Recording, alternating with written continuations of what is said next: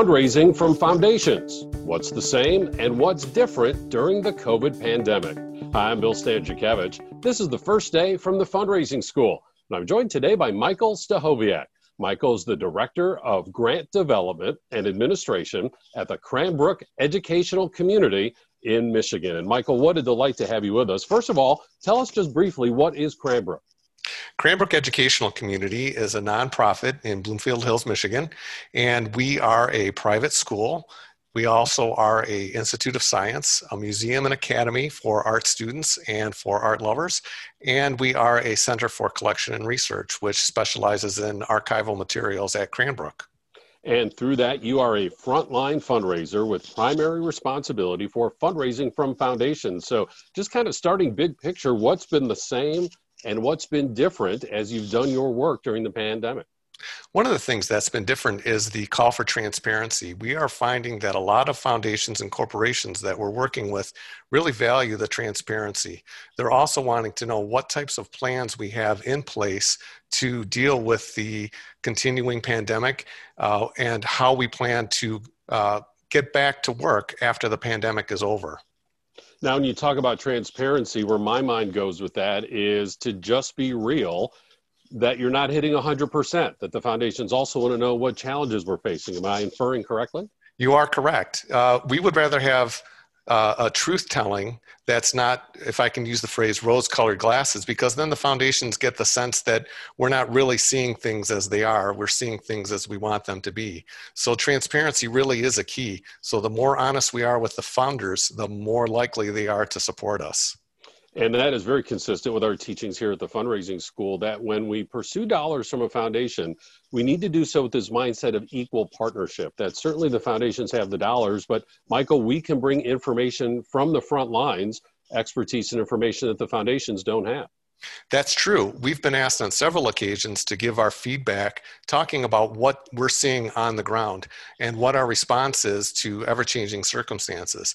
Foundations typically have a 10,000 foot view of what's happening in their communities, and they look to us to provide additional feedback from something that's nearer to the source. What are we hearing from the public? What are we hearing from our constituents? What are we hearing from people on the inside? And they find it very valuable.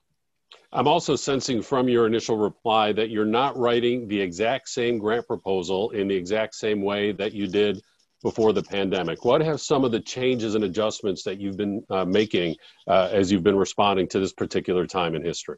Well, that's a great question because we really have changed a lot since the pandemic has come up. Our primary focus is reaching out to the communities that we serve, whether it's in an educational way or whether it's providing uh, outreach into community schools or providing an opportunity for people to come in and, and experience our campus. It's difficult to do that now. So, one thing that we've done is to pivot to online or hybrid programming. And that's been a real change for us. So, we've had to inject that into a lot of the grants that we're writing. We're also giving opportunities to our funders to see both sides as a contingency. So, we might put in one budget that talks about how we would do things in a typical year, and then we'll put in a second budget, this being an atypical year, that shows how we might pivot and so, are you needing to describe particulars associated with the pandemic, whether that be activities or even you know tangible resources that you need? What does that look like as you've communicated with foundations? Sure, we're talking about some of the things that have changed. Uh, we're seeing lots of uh, feedback from our communities that things are similar. So we're seeing a decrease in attendance at our museums. That's kind of common around uh, the country.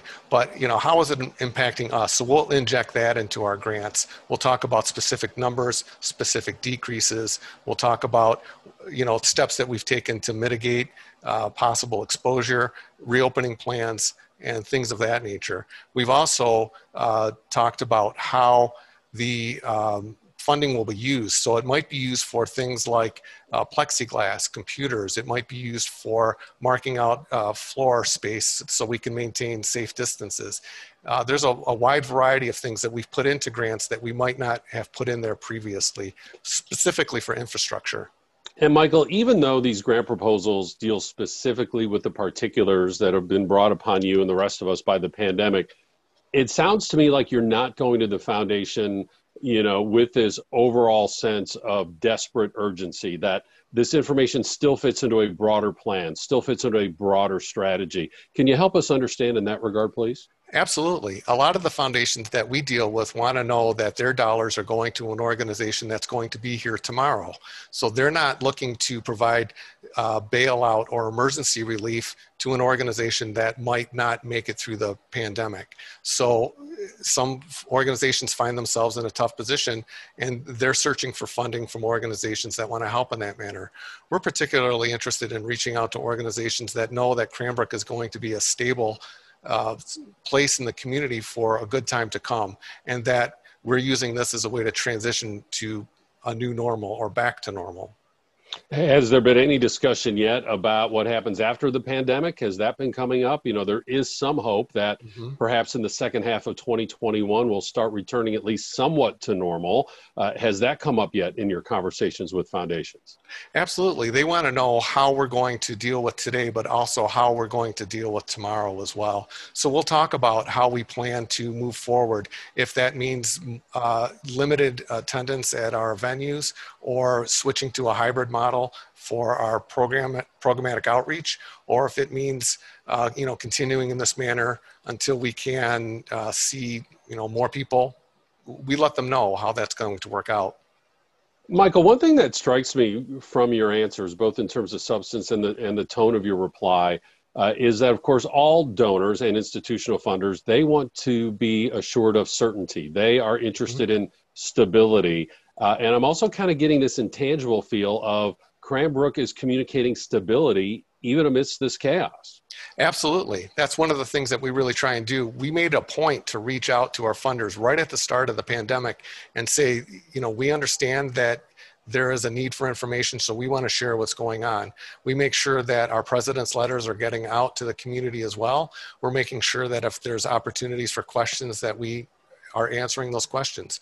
We have caught a few of our funders by surprise on occasion mm. when we contact them and say, hey, we're just here to let you know what's going on, give you an update, let you know some of the problems we're experiencing, some of the things that we see that are working. And they've really appreciated that. So in, we try and be as transparent as possible. We're going extra transparent now. The fundraising school has been reporting research that has looked back already into 2020 that has shown that a significant percentage of foundations have been providing more flexibility flexibility in how the dollars are being utilized flexibility in terms of reporting guidelines and expectations has that been your experience have you seen that as well Absolutely. We've had some of our significant funders uh, convert program dollars into general operating dollars, and we're very grateful for that. We've also received extensions, both by request and at the direction of the foundations, for uh, turning in program reports at a later date. Uh, we've received uh, additional gifts that would supplement some of the uh, funding that we're receiving that could be used for COVID relief and COVID support opportunities. Absolutely, we've seen a lot of flexibility on the part of our funders. We actually were seeing uh, more grants that are multi-year than we have in previous uh, hmm. years as well again to provide that stability and to provide the knowledge that the foundations are going to you know continue to support us. That's been a surprise. Of course i have to ask uh, do you wait every year for those dollars to arrive or are you receiving all the multi-year dollars in one big check? We're uh, receiving them on a year on year basis. Okay. So typically, what happens is we'll receive a, a, grant, and then as we near the end of that grant period, I like to use the report as an opportunity to continue the relationship and trigger the next year's grant. Yeah. So uh, multi year grants come year to year, and then the reports help us generate continued funding. Yeah, that's fantastic. And kind of what was at the foundation of my question was we know that the stock market is a predictor of the dollars available from foundations, whether foundations operate on a one year, you know, what's available the next year, or, you know, if they operate on a two or three or four year rolling average. Of course, at the end of December 2020, the stock market was up 16%, which would indicate that foundations have more money that they're required to give away in 2021. Now, Michael, I know every nonprofit is different, every situation is unique, but uh, what does your planning look like for 2021. What are you thinking uh, funding from foundations is going to look like in this year? We think that funding in 2021 is going to remain steady. We think that funding in 2022 is could take a hit. Hmm. So for right now, uh, we're doing okay in our fundraising. Uh, it's future years that I've got a little bit more of a concern about. Now, is that just a healthy skepticism of an effective fundraiser, or why are you a little bit concerned about 2022? I think it's a little both. I think it's always skepticism about planning that far into the future. But I also think that uh, we do see uh, a dip in the stock market right as soon as the COVID came. And then we're seeing the uptick, like you're saying. And then, you know, where are we going to go for the next year?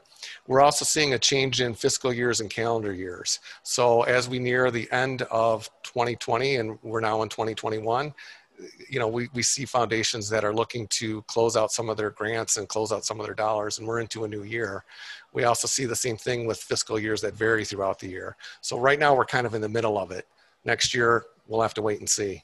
Well, you've given us so much helpful information about fundraising now. And as we think about 2021, no offense, we hope you're wrong about 2022. and I know you do too, uh, yes. as, uh, as you have that. Uh, again, you've been so helpful throughout this conversation. How would you sum up your advice uh, for nonprofit organizations as they're thinking about fundraising from foundations uh, and planning their fundraising and carrying out their fundraising throughout 2021?